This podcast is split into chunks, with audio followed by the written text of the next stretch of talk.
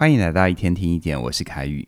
我们都会很重视给别人的第一印象，无论是面试求职，或者是跟人交往的约会相亲。但你有没有想过，当一段关系结束的时候，你留给别人的最后印象是什么呢？今天我想要跟你分享，当结束一段职场关系的时候，要怎样优雅转身，留给别人美好的最后印象。如何优雅的离职？在回答这个问题之前，我们不妨先反过来思考，什么叫做糟糕的离职哦？美国有两个商学院的教授曾经做过一个调查，他们访问了大概三百个刚离职的员工，还有超过两百个收到辞职信的经理。研究之后发现，有四种离职是公认比较糟糕的离职方式。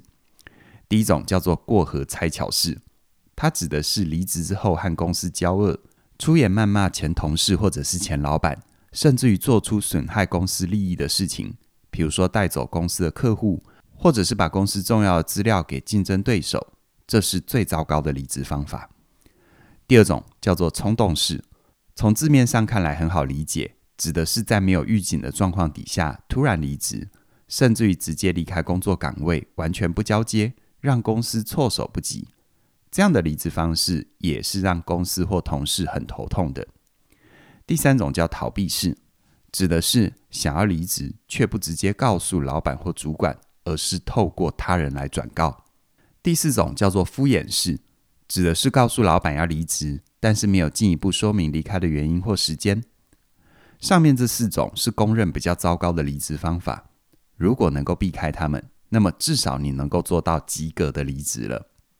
而如果你对自己的期待更高，相信职场是一场无限游戏，而不是有限赛局，想要在别人心中留下好的离职印象，为未来做准备，那你可以试试看下面这四点，分别是提前告知、立功退场、感谢恩人，还有控制情绪。我们先来看第一个，提前告知。我分别从情理法三个角度来跟你分析提前告知的必要性，还有它的好处。从情的角度，这是对于同事的一种尊重跟在乎。无论你在这家公司待了多久，跟同事朝夕相处、共事合作，多少都会建立一点革命情感。你一定也不希望自己无预警的离开或不告而别，带给别人负担吧？成熟有一个非常重要的指标，那就是不要让自己的行为变成是别人的困扰。而从理的角度来看，提前通知是对于自己的负责还有规划。无论你是想要顺利的换工作，还是要休息一段时间，一个有规划的人都会考虑到自己的离职日期、新工作的到职日期、薪资的结算、劳健保转移的这些细节。如果没有提前通知公司，很可能会造成自己在这方面的损失。所以提前通知也会让自己有更多的选择还有弹性。而从法的角度来看，提前通知公司也是在保护自己，不要让自己陷入不必要的法律纠纷。顺便帮你做一下法普哦。劳基法规定，年资三年到一个月需要在离职前的十天告知，而年资一年到三年需要在离职前的二十天告知，而三年以上的年资需要在三十天之前告知。不过法律只是一个参考，并不是绝对的做法。你可以把法条看成是自己行为的上限，有做到就好，至少不扣分。但你也可以把法条作为行为的下限，在合理的范围之内做到让彼此都满意，让你最后的转身在别人心中留下加分的效果。接着呢，第二个，立功退场，也就是完成一个阶段性的任务，立下功劳之后再离开。这边呢，我想用一个历史人物来举例说明。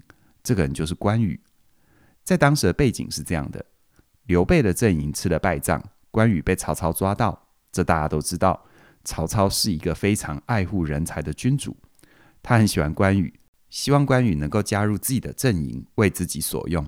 所以呢，他三天一小宴，五天一大礼的厚待关羽，看看能不能用诚意来打动他。但关羽始终挂念着他的大哥刘备。他知道自己迟早都会离开曹操的阵营，那什么时候离开是最好的时机呢？一般人的想法就是直接离开喽，因为说实在的，如果你是关羽，真要走，随时都走得了。曹操是舍不得杀了你的；又或者是你可以躺平摆烂，每天沉迷于酒色，让曹操觉得他看错人了，花钱养一个米虫。但关羽都没有用这些方法，而是在曹操对抗袁绍的时候，杀了对方的大将颜良，立下战功之后，才选择离开。而关羽这样做，一来证明自己的价值，并没有破坏自己的一世英名；二来呢，当曹操龙心大悦，想要赏赐他立了大功的时候，他不要这些奖赏，反而请求能够离开。曹操更会觉得欠他一份人情，没有理由留住他。你看，这是不是一个相对聪明的做法呢？这个概念在我的课程《全方位职涯思维》里也有提到。离开一家公司最好的时间点是立下功劳之后的巅峰转移，而最差的时间点是待不下去之后的败走转进啊。所以喽，如果你对于自己的职涯是有规划、有期待的，在离职之前，不妨完成一个阶段性的任务，做出一点成绩之后再走。这样做等于是在向外界释放一个讯息：你并不是混不下去才逃走的，而是功成身退之后离开舞台。这对于你的未来是一个大加分。再来第三个，感谢恩人，也就是对于帮助过你的人表达感谢。人都喜欢懂得感恩的人。心理学有不少研究也发现，经常感恩的人，除了拥有更好的人缘之外，自己也会有更高的幸福感。就像我们的内容部有一位伙伴，他分享到，每一次离开一间公司，他都会写卡片或送小礼物，感谢那些曾经在工作上帮助过他的人。如果是更重要、恩情更大的同事，他也会在离职之后请对方吃饭，当面向对方表达感谢。这样的习惯让他一直都能够和以前的同事跟主管保持相当友好的关系。有时候，好的工作机会或演讲邀约，对方也会主动想到他。最后第四个。控制情绪，在江湖上走跳哦，难免会遇到不好的公司、不好的主管。如果你是因为这些原因而离开，心情一定不太好。但我要提醒你，尽量控制好自己的情绪，不要因为冲动就口出恶言。毕竟呢，做人留一线，日后好相见嘛。更何况在职场上，你的回应不只是老板在看，你的同事和其他部门的主管也在看。他们未来都有可能是你的合作对象。如果你的老板真的是恶霸，是禽兽，那面对禽兽，你要让自己也变成禽兽吗？还是你要维持风度，让同事看见你的高情商呢？成熟的人哦，做选择，而不成熟的人只做反应。离开这家公司，你已经做出选择，不需要用情绪来做反应。好，说到这里，帮你整理一下，想要优雅的离职。在别人心里建立好的最后印象，你需要做到这四点：提前告知、立功退场、感谢恩人，还有控制情绪。